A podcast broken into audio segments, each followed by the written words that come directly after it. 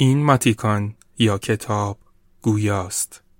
تهیه شده توسط پادکست آخرین ساعت هفته با صدای بهداد فروهر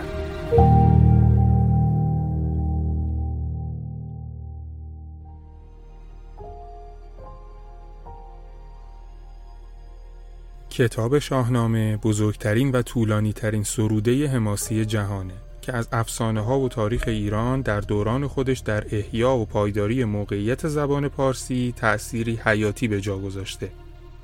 اما این تأثیر به درون مرزهای ایران منتهی نشد و نخواهد هم شد. آثار ادبی بزرگی با الهام از این شاهکار جاودان ابوالقاسم فردوسی خلق شدند تا کنون به بیش از سی زبان ترجمه شده اما یکی از این ترجمه ها که در نوع خودش بسیار ناب و بی‌نظیر هست به زبان آلمانی از روی شاهنامه فردوسی و اون هم به نظم برگردانده شده. توسط فردریش روکرت قریب به 205 سال پیش. این زمان فقط اندکی است پس از اشغال آلمان توسط ناپل اون فردریش روکرت دو بار دست به ترجمه شاهنامه به زبان آلمانی می‌زنه. نخستین بار قطعه رستم و سهراب رو به طور کامل به زبان آلمانی و به صورت نظم ترجمه می‌کنه.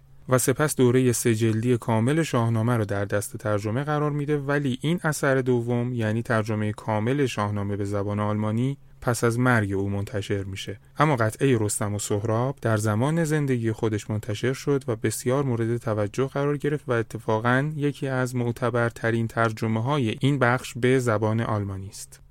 آنچه که اکنون تقدیم شما میشه تا کنون در جایی اجرا نشده و برای اولین بار توسط پادکست آخرین ساعت هفته اجرا میشه. ترجمه فارسی این اثر رو میشنوید از زبان آلمانی ترجمه شده توسط شجاع الدین شفا. دوره 24 جلدی مجموعه کامل آثار، تعلیفات و ترجمه های شجاع الدین شفا. جلد ششم صفحه 3107 چاپ اول سال 1348 رستم و سهراب.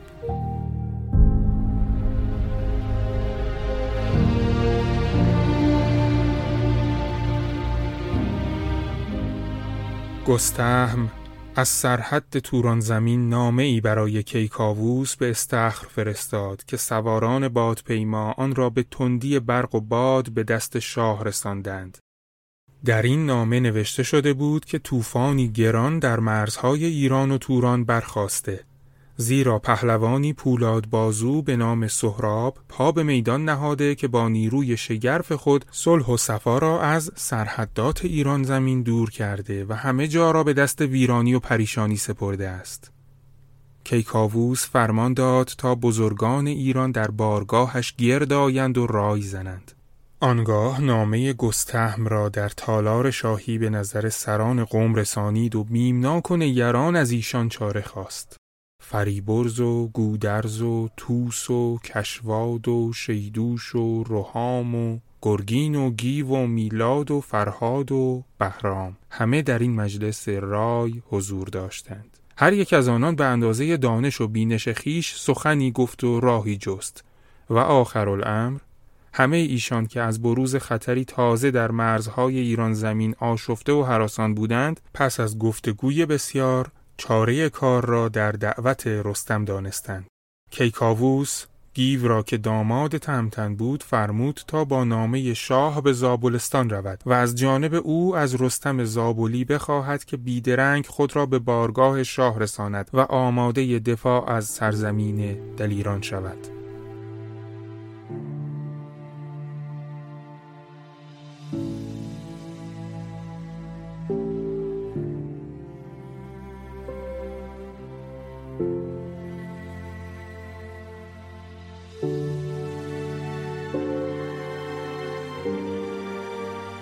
در این نامه نوشته شده بود جمله بزرگان ایران نجات کشور را در دست رستم یل زابلستان دانستند که پیوسته پشتیبان ایران و حامی ایرانیان بوده است. زیرا اکنون بلایی سهمگین به صورت پهلوانی جوان و بسیار دلیر به جانب ایران روی آورده که چون پیل دمان نیرومند و چون شیر ژیان دلیر است و سهراب نام دارد. ای رستم یل هرچه زودتر زابلستان را ترک گوی و به راه بیفت. اگر گلی را میبویی به دورش انداز و اگر در بیرون خانه خود هستی از همانجا آهنگ سفر کن دیگر به خانه مرو. بگو تا رخش را زین کنند و شمشیرت را از نیام برارند بر رخش باد پیما بنشین و چهار نعل به جانب بارگاه شاه بتاز. شهزادگان و گردان ایران که خبر نزدیکی رستم را شنیدند تا فاصله یک روز راه به پیش بازش شتافتند.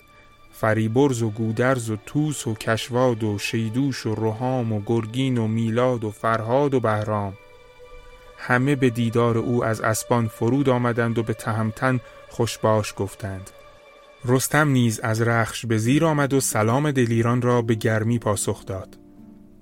گردان از دیدن رستم جان گرفتند و ترس و پریشانی را بدرود گفتند.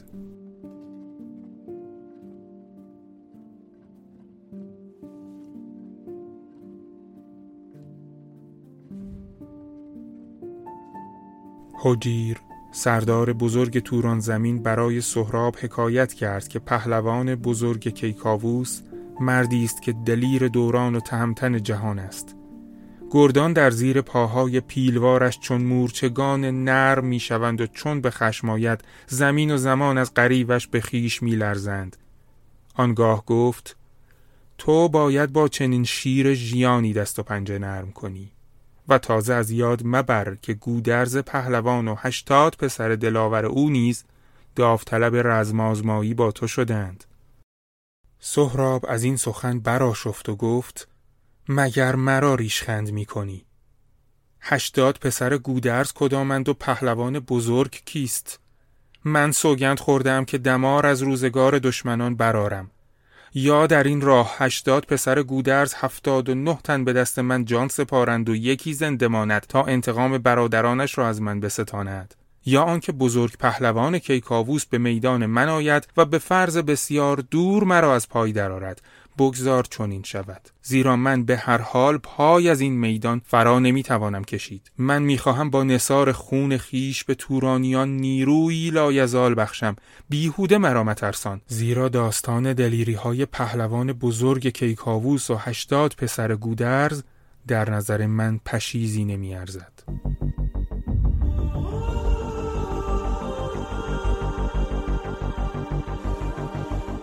در میدان نبرد دو جهان پهلوان پولاد بازو پدر و پسر با هم روبرو شده بودند و هیچ کدام یکدیگر را نمی شناختند. یلان از هر دو جانب برای داوری در دو سوی میدان صف کشیدند و از ایرانیان توس و از ترکان بریمان به کنار نبردگاه آمدند تا در ستیزه خونین پدر و پسر داوری کنند. لشکریان ایران زمین و توران زمین بزرگان و شهزادگان هر دو سپاه و هر دو کشور در دو سوی نبردگاه ایستادند و دیده به پیکار سهمگین رستم و سهراب دوختند. سهراب تصمیم داشت که آن روز پیش از فرارسیدن شامگاهان به هر قیمت شده باشد حریف آهنین پنجه را از پای درآورد. باز کشمکشی سهمگین میان پدر و پسر در گرفت. هر یک از آن دو بی آنکه دیگری را بشناسد مردانه گرم پیکار شد تا مگر پشت حریف را به خاک رساند و دوران زندگانیش را پایان دهد.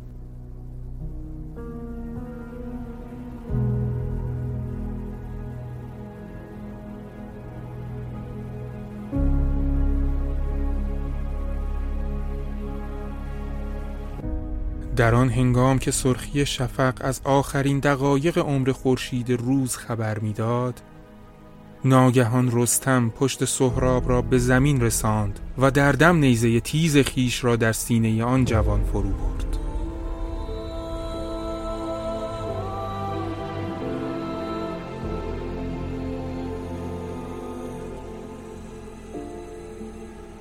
سهراب که خیشتن را در آخرین دقایق زندگی یافت بدو گفت به خود قره مباش زیرا دیر یا زود سزای خیش را خواهی دید.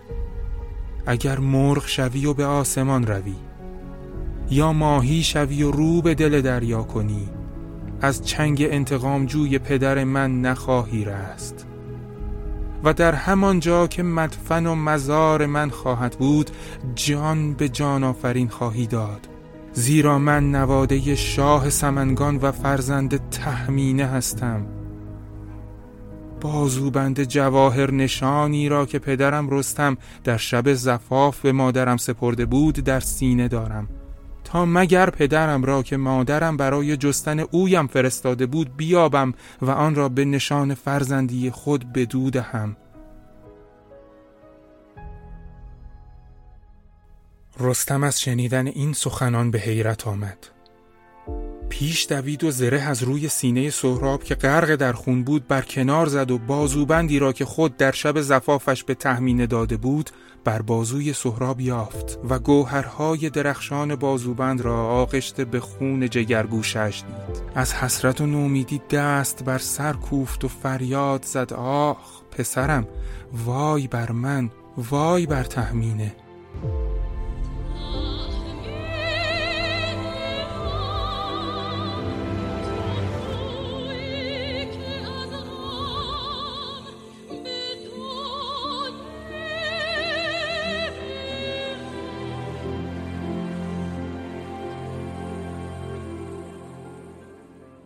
سهراب که آخرین دقایق زندگی را میگذرانید پدر را شناخت بدو درود فرستاد و گفت ای پدر عزیز مادرم تحمین هنگام عزیمت من از توران زمین خالوزاده مرا که تو را نیک می شناخت همراه هم فرستاد ولی کنوی در یکی از جنگ ها کشته شد. من به ناچار حجیر را با بیم و امید و نوید بسیار در چادری همراه خیش آوردم که هر جا که تو را ببیند مرا آگاه سازد تا مبادا از جانب پسری گزندی به پدر رسد. اما او درباره تو چیزی به من نگفت. با این همه من خود در آغاز نبرد با تو نامت را از تو پرسیدم و از تو پاسخی نشنیدم. به ناچار تقدیر چنین بوده است که من به دست تو جان سپارم و دیگر غمخواری سودی نمی‌تواند داشت. من آرزو داشتم که تو را بیابم و با همدستی و پشتیبانی یکدیگر سر تا سر جهان را به زیر نگین آوریم. اینک از تو تمنا دارم که بازوبند مرا با یراق و سلاحم به نزد مادرم تحمین باز فرستی. اما جسد خود مرا به زابلستان بری و در آنجا در خانه خود به خاک سپاری. این تقاضا را نیز از تو دارم که از این پس با تورانیان کاری نداشته باشی. زیرا با مرگ من شکست آنها مسلم شده است و دیگر ایشان خود یارای ستیز ندارند. فقط تو به دیشان اجازت ده که به سرپرستی بریمان به سرزمین خیش بازگردند.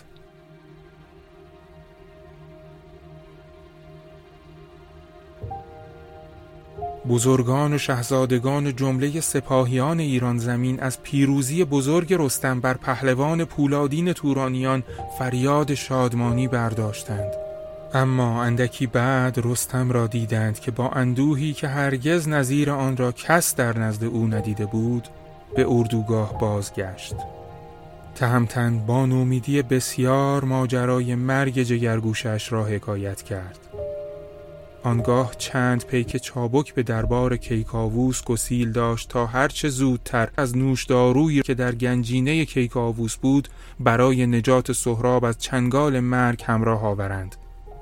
اما نوشدارو وقتی رسید که سهراب مرده بود. رستم همه شب را در کنار سهراب به صبح آورد. بامدادان برادر خیش را فرا خواند و بدو گفت مادرم رودابه همیشه از من نواده ای زیبا و رشید می‌خواست. اینک جگرگوشه غرق به خون مرا به نزدش ببر و به دو بگو که این جوان به دست پسرش که من بودم کشته شد. من با رخش همینجا میمانم. از من مپرس که چرا چون این تصمیم گرفتم. بازگرد و درود مرا به همه برسان. برادرش ناله سوزان از دل دردمند برآورد و گفت ای رستم رودابه و دیگران هیچ کدام طاقت آن را که به صورت این جوان غرق به خون بنگرند ندارند. تو هم از من چون این کاری را مخواه زیرا من تصمیم گرفتم که رو به صحرا گذارم و در چنگال اجدهای درد و غم جان سپارم.